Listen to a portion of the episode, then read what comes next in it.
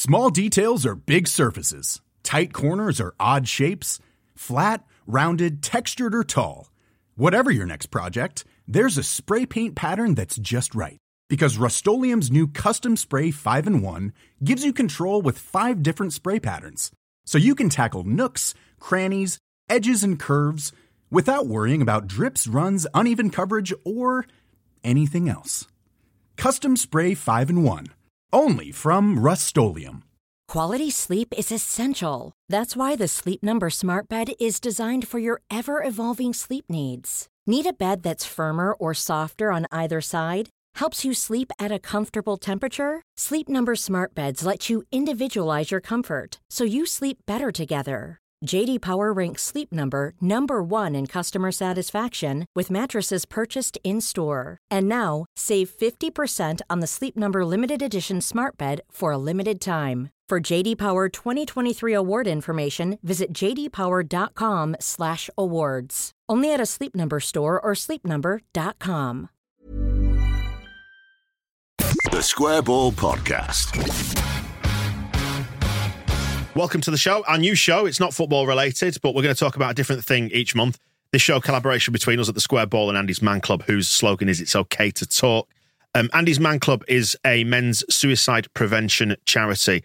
They offer free to attend sessions, peer-to-peer support groups across the UK and online, with the aim of ending the stigma around mental health and helping men across the country get together through the power of conversation. The groups meet every Monday, 7 till 9, except bank holidays. You can find your nearest group by heading to andysmanclub.co.uk. So since we kicked off the show a few months ago, we've spoken about Christmas, we've done relationships and money. If you have seen the previous episodes, Ollie from Andy's Man Club was in. This time we're mixing things up a bit. This is a bit of a remix, isn't it? Dan here with Michael from The Square Ball, joined this month by Adam, who did our 92-mile charity walk in May 2022, raising money for Andy's Man Club. You got the T-shirt on, Adam. We're going to talk bollocks. We are. Thanks for having me. So no change there then, and so on and so forth. You know, write your own punchlines. But we are going to talk bollocks on this episode, and we might even save somebody's life while doing so. Hopefully. Fingers crossed. So at the time of recording, we are heading into April, Testicular Cancer Awareness Month. So I'm just going to hand the floor to you and say, explain why you're here. I'm just here to hopefully raise a bit of awareness to get blokes checking themselves again. There was a post I saw the other day. Obviously, testicular cancer is close to my heart, having suffered it and gone through treatment for it. But there was a stat the other day that the survival rate has dropped from 99% to 95%. Whether that's NHS backlogs, I think there's a bit of blokes not checking as well. So we just want to get it out there, get blokes checking, do their bit, and then leave the NHS to do their bit. So you mentioned there you suffered testicular cancer. So I think it's important probably to document your story, not to scare people, because I think you hear the word cancer, and I'm sure we'll get to how you reacted to hearing those words yourself in due course as part of your story. But just to say, you know, it doesn't have to be the terrifying thing that everybody thinks it is. And men, we're fearful, aren't we, as creatures of hearing bad news, of going to doctors, notoriously. So yeah, that's the thing. Like, it is bad news, but You've just got to face up to it. Like, it's not the nicest thing in the world, but that's what they're there for. They're there to help you. They're there to check you. If you find something, it's their job to find out what it is. And there's nothing embarrassing about it. Like, it's the same for males. It's the same for females. Just check yourself. If you need to see a GP, go see a GP. That's what they're there for. I found my lump sort of fairly easy. I was in the bath, and that's where I'd read online. I'd had a bit of sort of nagging pain in the 2 or 3 weeks leading up to me actually finding my lump, but I generally didn't know what it was. I did a physical job, and I just thought it was something to do with that. Where was that pain located? It was in my left testicle, and I found it sort of more uncomfortable when I was getting in and out of a vehicle, because it was just like not like a horrendous pain, just like a little sharp pain. And I'd had a hot bath one night, and I thought, I'll have a check. So I laid on the bed, and where the pain was, I kept getting like a trigger feeling of pain. So I kept feeling again, and I couldn't tell if it was a lump or it wasn't, because it just felt like the top of a marble. Do you know, like a toy marble? It just felt like the top of a marble. But then as I sort of felt a bit more, I thought, yeah, that's definitely a lump. So I said to my wife, I was like, I've got a lump on my testicle. And she was like, oh, it'll be nothing. Like, just go to the doctors on Monday because it was on a Friday I found it. So I waited the weekend. But it was a weird feeling over the weekend because I kind of thought, feels a bit different this. Like, got a bit of a heavy feeling in my stomach. And the sensation is almost like, do you know when you've been punched in the stomach and it's just like, you've got a little bit of it after? It felt like that. So I started to wind myself up a little bit more. And by the time it come to going to the doctors on the Monday, he checked me over and he just said, is it painful to touch? He said, there is something there, but is it painful to the touch? And I said, it is. And he said, well, it's not cancer then. He says, if it was cancer, it wouldn't be painful. And he gave me some antibiotics and he just said, you've got an inflammation. There's a, it's basically going into details, but like there's a valve that goes into the back of your testicle. He said, you've got an inflammation in the valve. Take these antibiotics, you'll be fine. Come back and see me in 2 weeks. So, of course, 2 weeks went past, but I'd started to notice a slight hardening of the testicle that had become more sort of like a firmer texture. And he said, oh, the antibiotics aren't working. Try these ones, they're a bit more powerful. Take these, come back and see me in 2 weeks. So I took the antibiotics, experienced the birth of my youngest daughter in the meantime, and had a midwife telling me off for complaining that I had abdominal pains after my wife had just given birth. But then I finished that course of antibiotics. I saw a different GP and he just said to me, we'll send you for further like examinations, but I can't get you in for an ultrasound until it was 6 weeks after. Ultrasound is the biggest spotter of tumours in testicles. So I carried on as I was, and I was due for a vasectomy anyway before the Christmas. So I had the vasectomy 2 days before Christmas. And then without wanting to scare people, I had the normal swelling. I don't know if any of you have had vasectomy, but you get the normal swelling afterwards. But mine was massive. It was like the size of an apple. Buster gonads. Yes. It was like borderline wheelbarrow job. But it grew up anyway. And I give it 4 or 5 days because my brother-in-law, he'd had a vasectomy about 6 months before me. And he said, look, it happens, it goes down. Mine didn't. It was massive, like huge. So I was waiting for a pre-operation for a hernia anyway. And I went for my pre-op and the hernia doctor said to me, it says something on your notes about you've booked in for an ultrasound on your testicle. And I said, oh yeah, I'm due back next week. And he said, do you mind if I have a look? And I said, no, of course, fine. Dropped my trousers, as I'd become accustomed to in the doctors. This is a thing that it's embarrassing, but it's not embarrassing at the same time. I was going to say, this is the job. They see knackers all the time. It's just a part of your body, isn't it? This is it. Anyway, as soon as I dropped my trousers, his reaction shocked me because he said, whoa, that needs to come off. I'm telling you now, that needs to come off. Of course, panic sets in then. A week later, go for my ultrasound, laid there looking at the screen. After 6 months of looking at scans for my little daughter, I'm there getting gel, not on my belly. Yeah. And you see it, you can clearly see the lesion inside my testicle. Right. It was 4.5 millimetres by that point. 4.5 centimetres, sorry, the actual tumour. And within about 2 days, that was it. So what's that? That's like inch and a half, isn't it? Something like that. It was bit, and that was just like the nucleus of the tumour. So it was quite large and it was quite advanced. So it was about a week later, I got called back up to the hospital to see a urologist, a specialist, and he referred me to a different hospital, which deals specifically with that. But in that meantime, he looked at my testicle and he'd examined it. And he said to me, that definitely needs to come off. 999 times out of 1,000, it's cancerous. I walked out with my little blood slip, tumour markers, and I just felt like my whole world was caving in. It was like, nah, it's not why me, but it's, this can't be happening. This can't be real. And I told my wife, and because she was waiting for me, and we were both just sort of, she was upset, I was numb.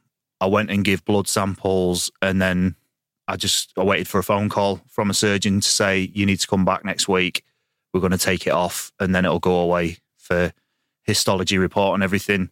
And then I got to know the full extent of it 2 weeks later. But that was the worst part. That was the worst part, sorry, was from finding out it was more than likely cancer to actually finding out it was cancer, because that period in between, you don't know how serious it is. You don't know where it spread to. You don't know how bad it is.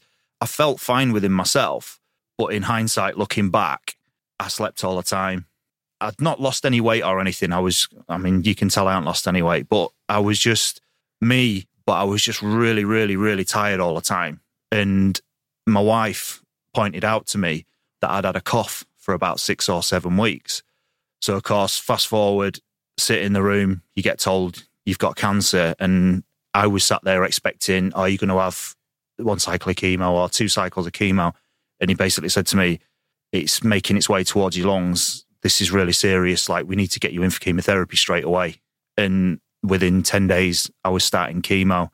And what the actual cough was the cancer was trying to attack my lungs. It spread up my lymphatic system from my testicles up towards my lungs. And I had 2 large growths, one in my abdomen and one in my chest right next to my heart as well, which were, I don't know if they were actual tumours, but they were big build-ups in my lymphatic system. And obviously that's when it's like, right, I need to do this now. And it sounds really dramatic. It sounds very understated, this, but chemotherapy was a breeze, an absolute breeze. Like, I had a bit of sickness, but you just ploughed on through it. My wife kept the house clean. The kids behaved. I mean, to be fair, I had my eldest kids, they could fend for themselves, but my 2 youngest kids, one of them was a baby, one of them was a toddler. So they just slept all the time. And I slept with them on the settee. So chemotherapy was an absolute breeze. What's the time frame between you being in the bath and having chemotherapy? It's quite a long time. That's where a lot of the spread happened. I found my lump on the 4th of November 2016, and I didn't actually have my testicle taken off until the 2nd of February 2017. So that 3-month window, there was quite a lot of damage done. There was quite a lot of spread done. And in all fairness to my GP, he did say, he apologised to me and he said, I'm really sorry, I should have got you in for an ultrasound on that first appointment just to rule it out. He said, like, hindsight has told me now, you should have been straight up to the hospital. Mm-hmm. Scan, no two ways about it. Because until you look inside, you can't find anything. You can feel and rummage around as much as you want, but until you actually look inside, that's when you find everything out. It's that tough balance you have with doctors, isn't it? Because there's times when you think, no, I know my own body here. I don't feel like this is right. But then if someone comes along and tells you, no, it's probably this, you go, and I guess in your case as well, it's almost the news you want to hear as well, isn't it? Because you find a lump and then he just says, so antibiotics will clear this up, and you go, fucking get in. Yeah. No, definitely. It's not until I started speaking to my consultant, a professor, Dr. Butt. He's a professional urologist. He's obviously a senior urologist. And he said, I'm glad he's professional. Yeah. I would not want the amateurs doing this. But he basically, because he's dealt with it, he knew it. He said to me, have you ever had a bad back? And I said, yeah, I had one end of August last year. And he went, that's when it started. Like, he knew straight away. Yeah. And he opened so many avenues. Like, he basically said, did you have any like heavy stomach feeling? And I was like, oh yeah. And it was nice to I felt reassured by talking to him. He was real sort of blasé about it. Cause like the first time I met him, I'd actually not got my original diagnosis from him. It was from one of his registrars. And I don't know if you know, like, junior doctors or registrars, they're to the book, they're straight to the point, and it's quite brutal. So me and my wife walked out the room and we was like, oh, no, oh, no. But then when I spoke to Dr. Butt, he was like, yeah, you're going to be fine. We're going to blast you with chemo. Everything's going to be all right. Don't worry about it. Just do chemo. If you're sick, I'll give you some anti-sickness tablets and all this lot. And to be fair, I did that and I was absolutely fine. And he'd ring me and just ask me how I was feeling. You have to have, if anyone has had chemotherapy, you know, but you have to have like blood marker checks and stuff to make sure you've got enough platelets and white blood cells and all that lot. So I did all that and I was fine, flaked out a couple of times having cannulas put in, and the nurses had absolutely abused me. But I prefer that. I prefer that sort of banter side to it. But then finished chemo, and this is when it starts to unravel, because I set the end of my journey on my last day of chemo. Like, once I've had that chemotherapy, that's it. I got regular updates throughout. Your blood markers are back in range. The cancer's dead. Like, the chemo's doing its job. This is brilliant. This is absolutely amazing. Finished chemo. Go to see Dr. Butt 10 days later. I've got good news and I've got bad news. The good news is the cancer's gone. You've got no active cancer left in your body. Brilliant. Amazing. The bad news is you've beat odds of 20,000 to 1. You're going to need a double RPLND surgery, which is the lymph nodes, because the build-ups, they can't get rid of it. So once it's built up, even though it's dead, they have to remove it. Right, brilliant. He says, we'll give you sort of 5-6 weeks to recover from chemotherapy, get your blood strength back up. You'll be in for surgery sort of end of June, beginning of July. That's it. My journey to Leeds and St. James's Hospital, brilliant. Dr. Paul, Dr. Milton, brilliant guys. Can't speak highly enough of them. First meeting with Dr. Paul did not go to plan at all because one of the growths was so close to my heart. It was really, really, really tricky operation to remove. So we sat in his office and bless him, he's not the most articulate bloke.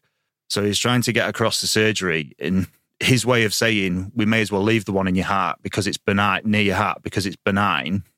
I'm asking him, am I incurable? Am I terminal? And he's like, oh, no. I'm sat on his desk having a panic attack. Right. My wife's laid on the bed crying her eyes out, thinking this is it. He actually rang us the next day and he was like, he says, I'm not very good with words and I want to apologise for distressing you both because it was like the way he was talking, he was like, yeah, we're just going to have to leave it and like run the risk or whatever. And I was like, you're not running a risk with me. I want it out. Yeah. And my wife was like, if you're taking one, you're taking both. Like, so saw him. I never met Dr. Milton, but he's a great guy. Absolutely love a guy. Man United season ticket holder. So, of course... You trusted him with a scalpel. Yes. So, of course, I'm sat there with my Leeds shirt on and he's giving me dog's abuse. But we got all sorted. I met Dr. Milton on the morning of the operation and I just go back to the part where I said that I'd beat odds of 20,000 to 1 to need an operation. Dr. Milton made me sign my pre-operation forms and he said, there is a 200 to 1 chance you might not make it. So, I'm there crying my eyes out. 6'4". 18 stone, crying my eyes out. And he said to me, see, I respond to people who are straight to the point, who don't mess about, who don't try and sugarcoat anything. And he said, what are you crying for? And I said, I'm scared I'm not gonna make it. And he said, well, don't cry because you won't know anything about it. And I thought, yeah, you're right. But surgery went, I remember falling asleep at 9 o'clock in the morning, woke up at 7:30 at night, in the most pain you've ever felt in your life because to remove from your chest, they have to go through your back. So they have to go through your ribs, abdomen. So I've got 48 staples up my abdomen and then I've got about 28 staples sort of just under my shoulder on my back. And I don't know if you've ever had like bruised ribs or anything like that when you're being sick from anaesthetic. Oh, Christ. Yeah. It got to the point where I had a V-pillow under my armpit and I was just wrenching and shouting and screaming at the same time. Not the most beautiful of experiences, but yeah, a week in St. James's, including infections and visits off my mates where I'd soiled my own shorts 2 minutes before they turned up. So I never get ripped for that anymore. Like my mates never, ever mention it, but I got the best care. And I thought that was that. Like, I'd had my surgeries. I waited. I had my post-operation checks. Everything was fine. Everything's healing nicely. I get the letter through from the surgeons at Leeds. Yep, it's all gone. Like, we've removed all the residue. Brilliant. Like, you've been amazing. First CT scan, turning up, skipping into it. Yeah. Do the CT scan, skip out. 10 days later, I get a phone call. You've got another growth in your chest. Yeah, we're going to have to get you in for surgery in the new year. Okay, brilliant. March 2018, I'm back at St. James's. Dr. Milton, I'm getting wheeled down to surgery. I see Dr. Paul, hello, what are you doing back? I explain the situation and he just says like, everything will be fine. Just thought I'd pop in. Just to say hi. Yeah. So at the operation, come away. Absolutely fine. Leave it at that. I had my first CT scanned 6 months after. Everything's fine. I had a second CT scan another 6 months later. Everything's fine. There's nothing. And just pre-COVID, November 2019, I went for my final scan. It was my actual final CT scan. Went and had it, not expecting anything. Went to my first checkup appointment. Yeah, we found a bit of a growth in your abdomen. So everything starts again. The whole house of cards, everything that I'd built up, all my mental strength, all my mental resilience, just basically blown over by the wind. And I'm back to square one. January 2020, just before COVID, luckily, fingers crossed. I'm in, operation, all fairly routine, in and out within 3 days. And I've been fine ever since. So, and you've had scans since? I've had one scan since, and that come back all right. I was scanned when I was in hospital, and they'd basically got it all. One of the doctors apologised to me because he said that it had always been there, but they'd just missed it. Maybe the CT scan had picked, like, it was maybe more enlarged or something like that. But yeah, no, I've been fine ever since. Fucking hell. Yeah. Fucking hell indeed. That's exactly my thinking. You mentioned, how old's you say your son's the oldest of your kids? Yes, yeah. So how old is he through this, and how much does he know through this? Because I think that's one thing when people are ill, they sort of will sometimes tell half a story to people. Yeah, he was 11 at the time when I got my diagnosis, and because of his age, he was 11 and my daughter was 6. It was easy to sort of explain it to them, like, because they was a bit older. My youngest two were just children, like toddler and a baby, so they're not going to understand. But in hindsight, I wish I'd protected my eldest, because unbeknown to us, a year later, his mother was going to be diagnosed with a tumour in her neck. So his mental health is absolutely shot to pieces, because his mum and dad had both been through cancer treatment before the age of 40 as such. So looking back, I wish I'd protected him. But because he was 11 years old, I thought, he's going to notice. I was going to say, you can't hide the fact you're constantly in hospital and having chemo and stuff, can you? I look like Paddy Kirk off Emmerdale when I was going through chemo, because, like, my hair fell out and I put about 2 stone of retained water on. So it was obvious. And my skin went a funny colour, because one of the injections that you have, it turns your skin a funny colour. So it was impossible to hide it from him. But I think sort of after guilt makes me feel sorry for him, because we could have protected him a bit more. But you kind of just... When you get diagnosed with cancer, there's no manual. Like, you don't go into a doctor's and they say, this is how you deal with it. These are the bullet points. This is what you have to do. If you've got kids, you have to tell them, or you don't have to tell them. The consultant said to me, it's not necessarily a bad thing what you've done, because kids are resilient. They bounce back from it. But unfortunately, my eldest, he's got, obviously, with his mum and stuff like that, it's obviously stacked up and stacked up and stacked up. I mean, he's in a decentish place now. Like, he's a lot older and he's finding his way in life. But I do harbour a bit of guilt. And I talk about it openly now with my youngest kids. I say, like, we'll see adverts about cancer and stuff like that. And we'll say, oh, like, Daddy had cancer 5 years ago. And they're like, all right. Because I want to get them into a place where, when I went through my treatment, I used to say to the chemo nurses, like, the adverts are so negative. Like, cancer is, like, it had passed the point of 50% survival by that point. And I said, like, cancer adverts need to be more positive. And I want kids to know that I've had cancer and other people have had cancer and we've beat it. I don't want them to think it's a death sentence. Because that's the automatic reaction, yes, isn't it? You hear the word cancer, you think... That was my exact reaction. Yeah. When I got told I had cancer, I was like, well, this is it. Mm. This is the end. We should say as well, your experience of testicular cancer is not the normal one, is it? Yours sounds like a complicated case. It's generally... particularly if caught early, it's a lot more straightforward, isn't it? I mean, I don't want to put words in your mouth, but I was going to say that's kind of the underlying point that we want to make here, is that actually, if you suspect anything, if you feel anything, if you've got a worry, fucking hell, address it. And the earlier the better. Yeah, because the alternative is it could get missed, or you don't do something about it and you go through what you've gone through, or worse. Yeah, the earlier the better. Like, as soon as you find something, go straight away. Like, don't put it off. And like I've said to people who have contacted me since, because I did document my chemo journey and stuff via an Instagram page, some people who are a bit cynical accuse it of, like, attention seeking and stuff like that, but it wasn't. It was put out there as a document, because one of the things I used social media for was to escape reality, because I didn't want to be the guy at home being sick in a bucket and having cancer. I wanted to sort of externalise it. And my wife did the same. My wife reached out quite a lot on social media. Just before you go any further on it, where can people find it if they want to look at your social media, by the way, Adam? Sorry. It's Adam's TC Journey on Instagram. I haven't posted on it for ages and ages and ages. I feel like I need to put a post on it to sort of say, look, I'm still here, I'm still alive. Like, I know it's 5 years ago. It's there as a document, though, isn't it? Like you say, I mean, and like the cynics, you know, fuck off until you've walked a mile in my shoes, quite frankly.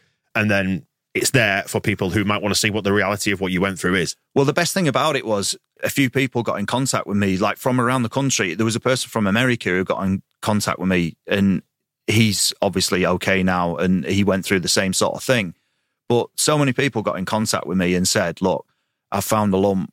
What should I do? And I've kind of said to him, like, you need to go to a GP and do not leave his office until you've got an ultrasound booked in, because that's the mistake that I learned. If I'd have known then what I know now, I'd have gone to that first doctor's appointment and said, antibiotics are all right, cool, I'll take them, but I want an ultrasound. Yeah. And that's the one thing I'll say to anyone. If you find anything, you go to a GP and you don't get the answer that you feel, err on the side of caution and just ask for an ultrasound. Like, you can get them within sort of 2 or 3 weeks now. That's the best bit of advice I can give to you. One of the things I think to tap into with this as well, because this is the Andy's Man Club show and we're talking about mental health effects as well, is that not only have you gone through the physical side of it, you've gone through the mental side of it as well, yeah. Which, you know, anybody watching, listening will understand. I'm sure every bloke who's not been through what you've been through is sort of thinking, Christ, that sounds horrific. Yeah. And then there is that knock-on effect of how you deal with it. Because I recognise something in what you said, in that moment when you were told, when the word cancer is used. My son was in hospital a couple of years ago. Now, he's absolutely fine. He had a rampant infection that caused a liver abscess. That was a rampant infection in his appendix, but it got masked, ironically, by antibiotics. They gave him antibiotics. It hid the appendix. Right. But by this time, he's got like a lesion on his liver. And Friday the 13th, it's funny, I can remember the day as well myself, sat in the hospital and the doctor said to me, I think this is cancer. And I can remember that moment. You know, in the films when the camera kind of, it zooms in on the person, but the background retreats. I think it's called like a focus pull. Yep. And that's what it felt like to me. To that moment when the room just went like that. Yeah. And and that's your fight or flight mechanism kicking, isn't it? Yeah, it was the same with me. Like, when I actually heard the words, when I went into the office and I sat down, and he actually said to me, "You're stage 3B. It's really serious." Like, he was talking, but I couldn't hear anything. I was aware of my surroundings and where I was, but it was that everything was just muffled, and I felt like the walls were closing in. Like, it was the loneliest place in the world. Even though there was me, a registrar, a staff nurse, and my wife, it just felt like the loneliest place in the world. Like, because I was walking in there expecting to be told that I had cancer. I knew it was cancer, but my wife was, as soon as she heard the words 3B, she was hysterical. Like, she was crying her eyes out. Because it's on a scale of 1 to 4, isn't it? Yeah, she was absolutely hysterical to the point where she had to lay down. And that not knowing had got worse. So the weekend after my original diagnosis, we went to Centre Parcs and tried to carry on as normal. And it was the worst thing we could have done. Like, I wish I'd stayed at home. It is really expensive, to be fair. How much? £12 for a pint. For a fucking pint. Tory Butlins, as they call it. Yeah, it was the worst thing in the world, because I thought I'd go there, I'd have a load of fun, and I'd forget about it. But like, my headspace, I'd totally zoned out. Like, I'd just gone into my brain was just totally focused on the cancer. It had consumed me. Like, the illness had consumed me. It's all I could think about. Where did your thoughts go to at that point? Did you think about things to the end? It was... No, I wasn't really so much... Because in my meeting, they'd said to me, we're going for the cure. I was confident enough that they would go for the cure. The worst mistakes I ever made was looking at, like, starting to Google stuff. Stop to Google. In the initial... Yeah. It's the worst thing you can do. It is the worst thing you can do, because you was looking and it was like... I started reading about Dylan Tombides, the West Ham player who ended up passing away. And that was it then. Like, I'd put the brakes on. But I spent all that weekend talking about it, thinking about it, and looking up on the internet about it. And my life just became consumed by it. And then, of course, like, your various trips to hospital for like chemotherapy appointments and stuff. It's like being a professional athlete, basically. You're told where to be, where to go, what time to be there, what you can eat, what you can't eat, and all that kind of thing. Except they don't pay you $20,000 a week. Exactly. But then at the end of it all, you're just thrown out and it's like, right, we'll see you in 3 months. Yeah. And that's when your brain, the only thing I can liken it to, it's like being on the waltzers. When you first get off the waltzers, you're like a bit wobbly and you're like, what's next? Like, what do I do next? Yeah. Like promotion almost. That's how that felt. A lot can happen in 3 years, like a chatbot may be your new best friend. But what won't change? Needing health insurance. UnitedHealthcare Tri-Term Medical Plans, underwritten by Golden Rule Insurance Company, offer flexible, budget-friendly coverage that lasts nearly 3 years in some states. Learn more at uh1.com. Hey there, it's Michelle Norris. I'm host of a podcast called Your Mama's Kitchen. When I travel, I'm usually looking for a way to find a taste of home when I'm not at home. And one of the things I love to do when I am at home is entertain. And Airbnb allows me to do that. When I was in California recently, I rented a house that had a great kitchen. And when we were sitting around the table, we're all thinking, we're in someone else's house. Someone could be in all of our homes as well. If you have a home, but you're not always at home, you have an Airbnb. Your home might be worth more than you think. Find out how much at airbnb.com/host.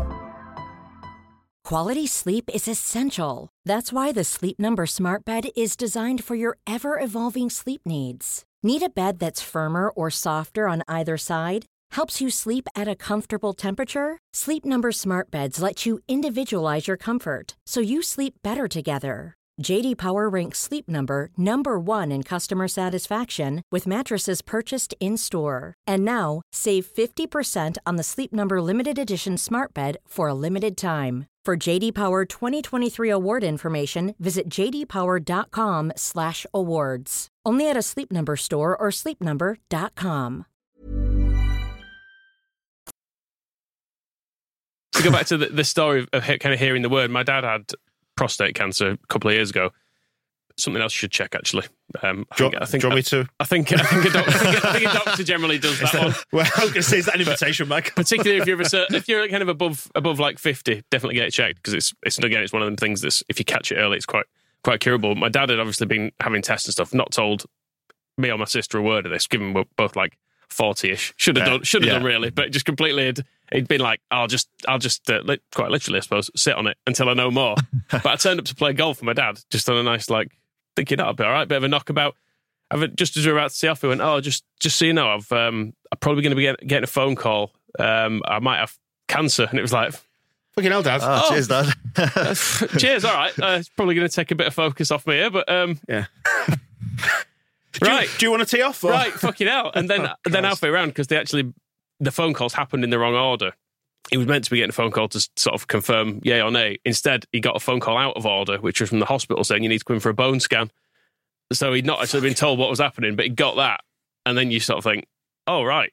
So it's bad then. That can't be a good bit of news, can it? That's certainly not an all clear. Yeah. That's a, we need to check if this is a spread thing. But yeah, hearing those first words and you're like, oh, fuck. So it's one of those, you might die then. It's a bit like the short version of it. It's like one of those other moments in your life, isn't it? Where you can still remember and be it if you've got married, that kind of... Oh, yeah, definitely. And that's the same thing, that it's the fight or flight mechanism that kicks in, doesn't it? Because like, say, your world kind of just zeroes in on where you are. It's like exam results, driving test, any of those sorts of things, any of the significant dates that stick in your brain. It's that same sensation. It's odd because like me and my wife both look at my life now split into two. It's like, you know, like AD, BC. It's before cancer, after cancer. And it has changed me. I'm not going to lie. Like going through everything that I've been through, I feel a bit of a fraud saying like PTSD and stuff like that, because that's what doctors mention, because you fight or flight kicks in and you essentially go to war with your own body. But I feel a bit of an imposter saying like PTSD, because soldiers who have actually seen and done horrific things suffer from PTSD. Not me. I just went to hospital, had a cannula put in and loads of bags of bleach pumped through me. And then a few bits of surgery, that's it. But it has changed me. Like, it's changed my demeanour. Like, I was always smiling before. My wife says, you don't smile so much these days. But one of the best things to come out of the walk last year, I do find myself nowadays smiling a lot more, because the distance between the diagnosis and now is getting wider. And the more I forget, if that makes sense. Like, I've forgot a lot of stuff. Like I forgot. It's time being a healer, isn't it? Yeah. Well, yeah. Like one of the things in between chemo and my first surgery, I got a really, really bad back again, and I went to the GP, and he said to me, like, because of the illness that you've had, we need to rule out MSCC, which is metastatic spinal cord compression. A lot of breast cancer patients suffer from it, and I spent all day sat up at the hospital, and I just, like, me and my wife had to have an awkward conversation where we were both in tears, and I just said, look, if it has spread to my spine, I'm just going to let it take me, because I'm not going through chemo and all that lot again. I said, like, I can't physically do it. So I have my scan that day, and my wife, she has to go home. She had to go home. She was like, I can't hang around here anymore. This is horrific. Like, she said, I'm no good to anyone. So I get the results from my MRI scan, which I had to restart 3 times because I'm claustrophobic. So, they are very small, the tubes. Yeah, they are noisy as well. They are when you're my size as well. And she come in and she went, "Oh, it's bad news, I'm afraid." The doctor. And I was like, again, choose your words carefully. Say it in a more sympathetic voice. She walks in, she went, "It's bad news, I'm afraid." And I went, "All right." And she goes, "You've got a slipped disc." And I was like, "Fucking get in." Yeah. That's what it was like. I was like, I was tardelliing up the corridor, and she was like, "What?" And I said, "I thought I had spinal cord cancer." She went, "Oh, no, you've not got spinal cord cancer." And I'm just old, like, brilliant. I was like, "Thank God for that." I've never been so pleased to get a slipped disc in my entire life. I rang my wife. I was like, "I've got a slipped disc," and she was like, "Brilliant, come home, I'm starving." So, yeah. Blah, blah, blah. that was that. Lay down, take some paracetamol. That kind of thing. Yeah. Jesus Christ. I mean, going back to the start of all this, like you were saying, like one of the first steps was after you got out of the bath and you examined yourself was speaking to your wife. And I think when we've spoken about like the mental health stuff in the previous months, and one of the themes that's kind of come out of that is when people are struggling, one of the hardest things is to take that first step and tell someone. Did you find that difficult at all to tell your wife, or was that just it felt like an automatic reaction for you? No, it was just an automatic reaction because we've got quite a good relationship. Our relationship falls down when we don't communicate. And 95% of the time we do communicate like really well. She'll tell me fears, I'll tell her my fears and stuff like that. So it was easy enough. Like straight away, I just went downstairs and I was like, "I found a lump." And she was like, "All right." And she tried having a go at feeling as well, but she couldn't feel it. Any excuse, etc. Well, you kind of know your own body, and I knew what I was feeling for. But she's like, the lesson she's learned from mine is she examines herself all the time. But it was just a case like we talked all the way through my treatments and everything. She'd ask me if I'm fine. Is there anything you want? Is there anything you need? Like she was absolutely brilliant. But when we don't communicate, that's when we start to, because my wife had a bit of a health scare. 6 months ago, she was having a few problems with like cysts on her ovaries and stuff like that. And at one point, she thought she was going to be diagnosed with ovarian cancer. So it was like, I'd be at work putting on a brave face. And when I say brave face, I mean crying on my steering wheel, thinking she's going to get diagnosed with ovarian cancer. And it is scary. It is scary.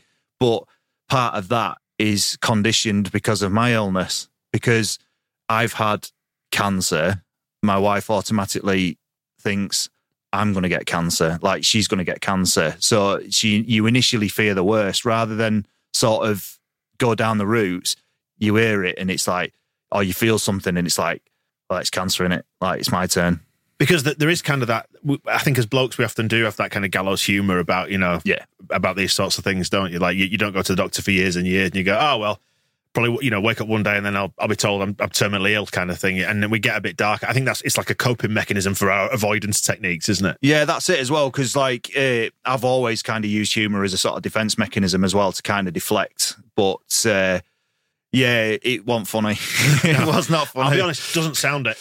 No. To be honest, and in among all that, when your daughter's born, you're at one of the happiest moments of your life, and you're going through hell. I think that's where, when you're talking about the PTSD, I thought that's what the trauma is. Yeah. Yeah, I feel a lot of guilt with my youngest because she missed out on a lot. Like the first 6 months of her life were just asleep in my arms on the corner of the settee because we couldn't go anywhere or do anything. That's all babies do. It's fine. But I missed out on so much. I missed out on a lot when she was born. Like the first sort of 6 months of her life because I was going through so much and I was spending time away from him. Like I spent sort of 8 days away from him when I had my initial operation, my double operation.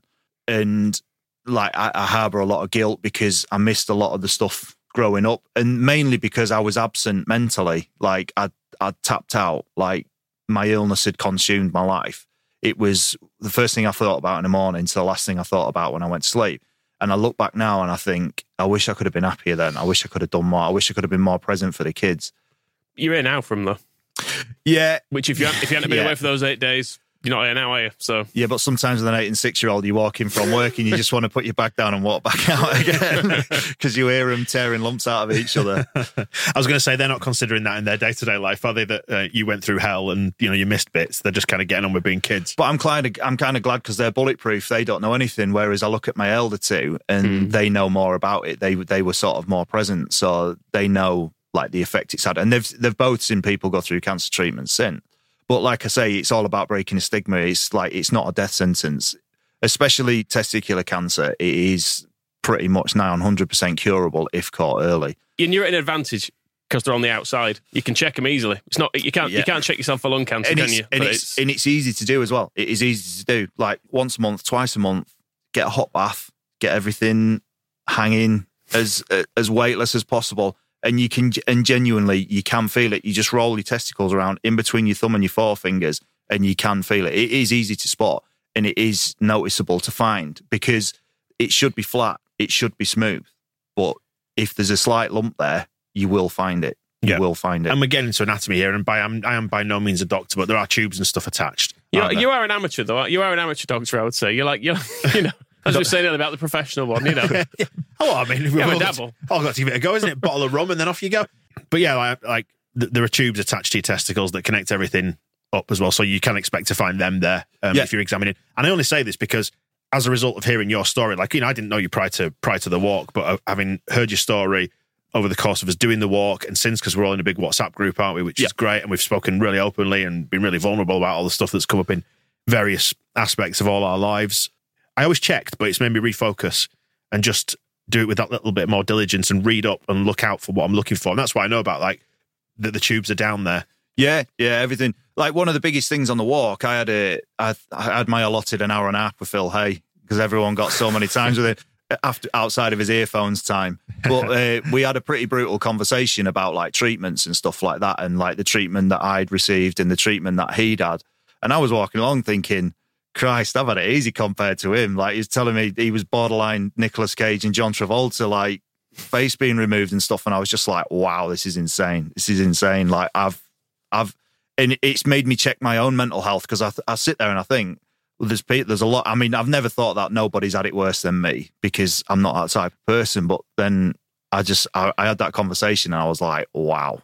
Phil took it in his stride remarkably, I have to say, when we were chatting to him about it. It was just unbelievable. Phil, they're taking a circular saw to your fucking head here. Why are you not more worried? Yeah, but I think maybe that was his way of dealing with it, though, I think, just to be it needs to come out. I mean, does that resonate with you in the sense that when you're on this particular path, it's either walk it or... Well, you've got no choice. I mean, this is the point. You've got to just walk the path and see where it takes you. And that's, I guess that's the when we draw back in on the message you're trying to get across here, that it's not a death sentence, is that walk that path and the chances are the outcome will be a positive one, but you've still got to just put one foot in front of the other and get through to the other side of it. Yeah, essentially it's just catching it early. It is just catching it early and getting as much information together as possible, as early as possible. And it's amazing what they can do. Even serious cancers nowadays and stuff like that. There's treatments out there. You hear of cases where they make miraculous recoveries and stuff like that. And it's amazing. Don't feel a lump and think, oh, well, that's it, my time's up. So I may as well ignore it. Because John Hartson, he's openly documented, and he left it to the point he got brain tumours. That's when it starts getting touch and go. That's when it starts getting really iffy.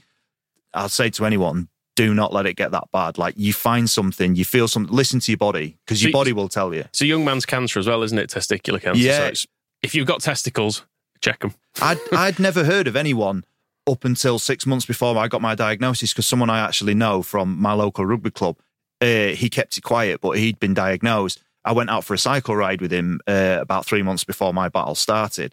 And he was like, oh yeah, I've been having chemotherapy for testicular cancer. So I confided in him a lot in my early days because I knew he'd been through it.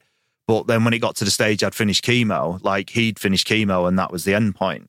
And it was like, well, I can't do it to help you now, mate. I've got no more knowledge on the situation. So I guess what I'm trying to do is document the knowledge that's in my head, put it out here. And then if anyone is struggling, they can sit and watch this. They can sit and listen to it. Well, and get all the information. Well, let me just say, based on the previous episodes that we've done, we did one about money where we spoke about debt. And I know from speaking to Ollie, who is with Andy's Man Club and looks after a whole bunch of the meetings on a Monday, that one lad at one of the meetings walked in off the basis of seeing the show before because he was struggling with debt. So if it does, I mean, it's such a cliche, but if it does help one person, it's been worth sitting down and doing this, isn't it? Yeah, and if it, I know a lot of people struggle financially when they get diagnosed with cancer and stuff like that, because it does change. It changed my life a lot because I went from working a job where I did loads of overtime and call out shifts and stuff like that. So I used to get paid a lot of money extra, like £250 a week extra. And all of a sudden my money dropped down to sort of sick pay levels. And there is a lot of worry, and it took about 4 months to come through, but there is help out there. Like there is, it's like PIP, they do help you, and the mechanisms are there to protect you. Like they try and help you. Macmillan as well. Macmillan gave us a grant for me to buy, it sounds daft, but to buy clothing, to help me. We got a grant for £500 to buy extra blankets or clothing, or to be honest with you, I probably used 300 quid of it to set kids to Butlins, to give them a bit of life. And you're entitled to do that. They specifically say to you, do what you want with it, but don't pay bills. And that was brilliant, because why should the kids suffer? Like, I was suffering enough sort of going through my treatment and my illness, but I wanted to give them something like a bit of happiness, even though I'm the fun sponge stood in the corner with no hair and a baseball cap on with factor 50 because I can't catch the sun. But they're having the time of their lives. It sounds like Michael on every holiday. I get a very nice tan on holiday. God, this. I was going to ask you about masculinity as well, because bollocks are tied into masculinity in many ways. It defines us, doesn't it, as men? And you think like somebody hacking away at your equipment is going to somehow maybe make you less of a man. How did you deal with that aspect of it? Was there any kind of question of that in your mind? It's really odd. I'm glad you mentioned this, actually, because when I had my testicle actually taken off, the doctor said to me, your opposite testicle will overcompensate to balance your testosterone level. But my wife was fuming with me for that 2-week period, because you become it's almost like menopausal woman. You've got no filter. And I was just like brutally honest with people. And I was just like, to the point of it being a cantankerous old grandma. So why is that? Is that overproduction of testosterone then? Yes, right. It's to maintain your testosterone levels inside your body, so it overcompensates. It's basically like a kidney. Yeah. And my wife was just like, you need to shut up. And it got to the stage where that in that 2-week period, she wouldn't take me to anyone, because I'd be like, that coat, shit, what are you wearing that for? It was just one of them. Isn't it funny how it can affect your behaviour like that? Because I did have a kind of a, you know, because there's been some heavy stuff we've spoken about in this chat. I was going to ask a question that probably invited a one-word answer, but have your bollocks ever got you in trouble?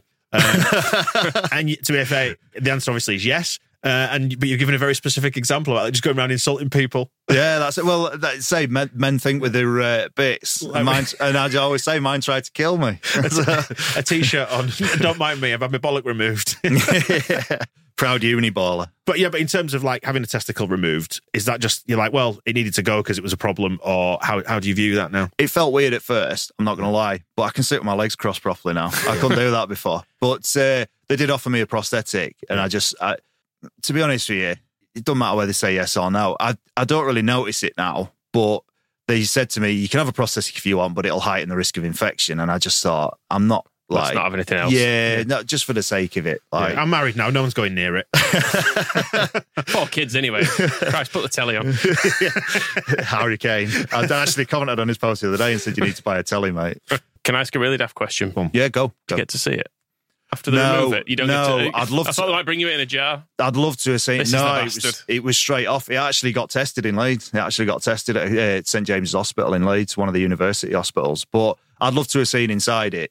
I'm not proud of this, but I did actually Google testicles post-testicular cancer just to see anything, but there was only animal ones without being like too gruesome. I was just intrigued to see it. But no, to be honest, on the ultrasound, you could clearly see the lesion and it... When I got my final letter through to say, like, they call it an embryo, weirdly. And it was to see that it was that size. It was, like, really alarming. It was really alarming. I have got a photograph of my testicle attached at its biggest, but it's just there as a reminder to show how far I've come. And as we wrap it up then, how are you now? Headspace, health, overall? Yeah, I'm absolutely fine. My wife, we still communicate on a daily basis and we tell each other's fears. There's obviously always the nagging doubt there that something like a secondary could come back or anything, but I'm just at the stage now where like I'm just living my life. I'm getting on with it. And if I get thrown back into that battle again, I know exactly what to do this time. Me and my wife did actually have a conversation yesterday where we said, like, we was talking about my illness because obviously I'm coming on here today, and she just said, like, we were a lot better equipped this time to deal with anything than we were last time, because we've got the knowledge of last time. Yes, it's the fear of the unknown, is it? You overcome that as you progress through this. And that's what I want to do. Like if people ever reach out to me, which some, like a few people have, is emptying my head into their hands so they can kind of know how to deal with it. It's pointless me keeping it all in my head. Mm. It's put it out there and getting people checking themselves. It's not right that survival rates are dropping. You can't just solely blame it on one thing. It takes a lot of failing mechanisms to a dropped 4% in sort of 3 years. But we can do our bit by staying on top of it ourselves, we being us men. Yeah, definitely. Like it's awkward conversations. Like I want you to go home tonight and check yourself. I want you to check yourself end of the week. Like it's just conversation. I'll be doing it before you leave this bloody room. Believe me, I will. Well, I will. Make sure I've gone first.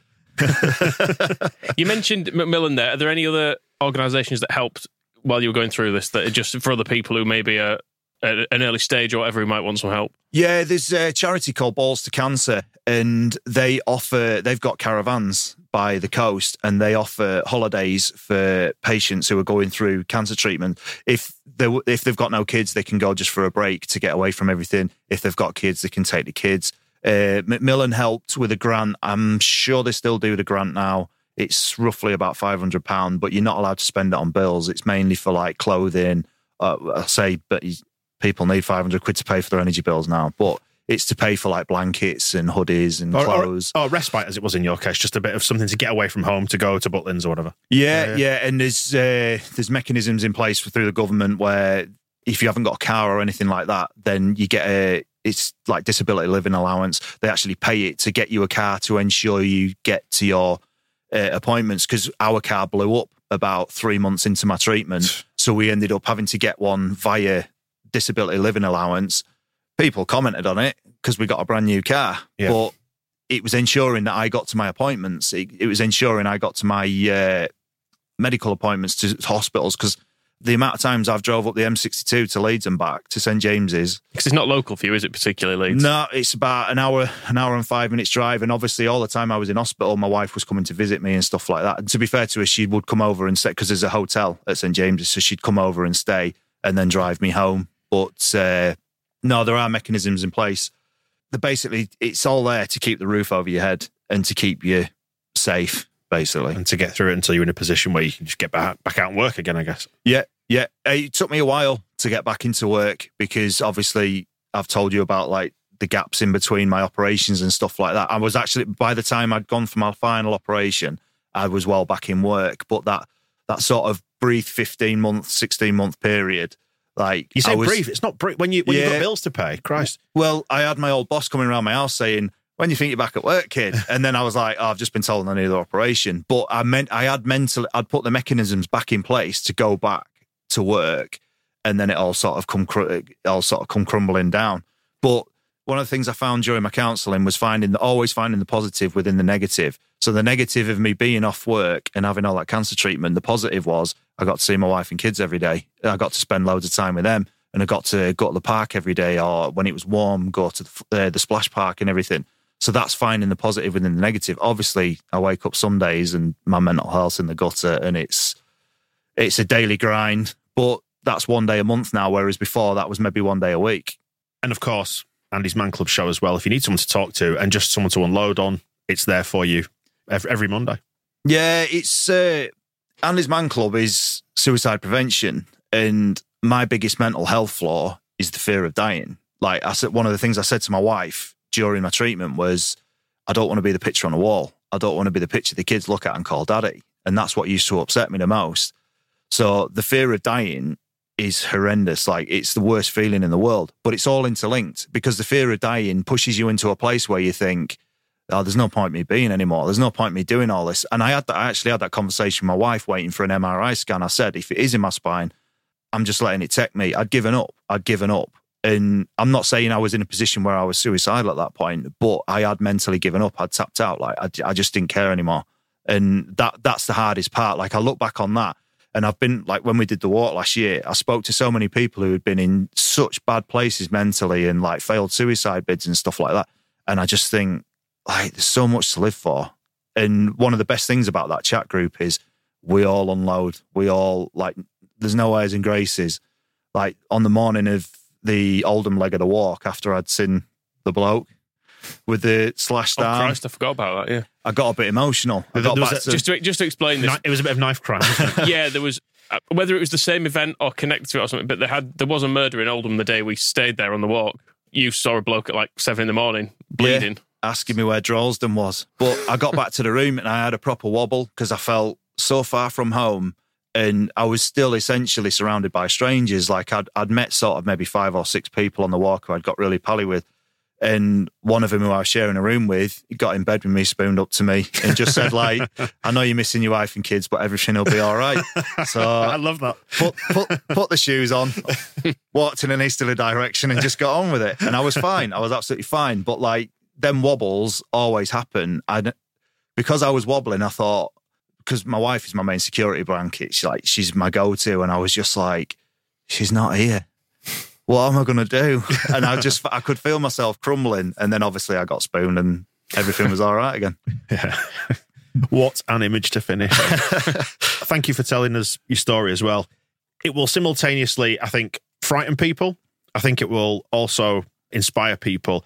And hopefully most of all, the point of all this was to get people just to check and act early if there's anything that you're worried about. And to reiterate what you were saying about the ultrasound as well, don't take no for an answer. It's your body, you know best, and push because it could just save your life. Yeah, this is it. Always get a second opinion. If you feel like you're leaving a doctor's office and you haven't got all the answers, look elsewhere.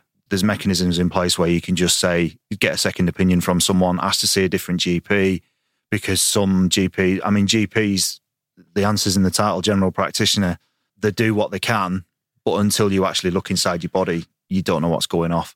So get someone to look inside you and then start ruling stuff out. Start at the worst rather than start at the least worst.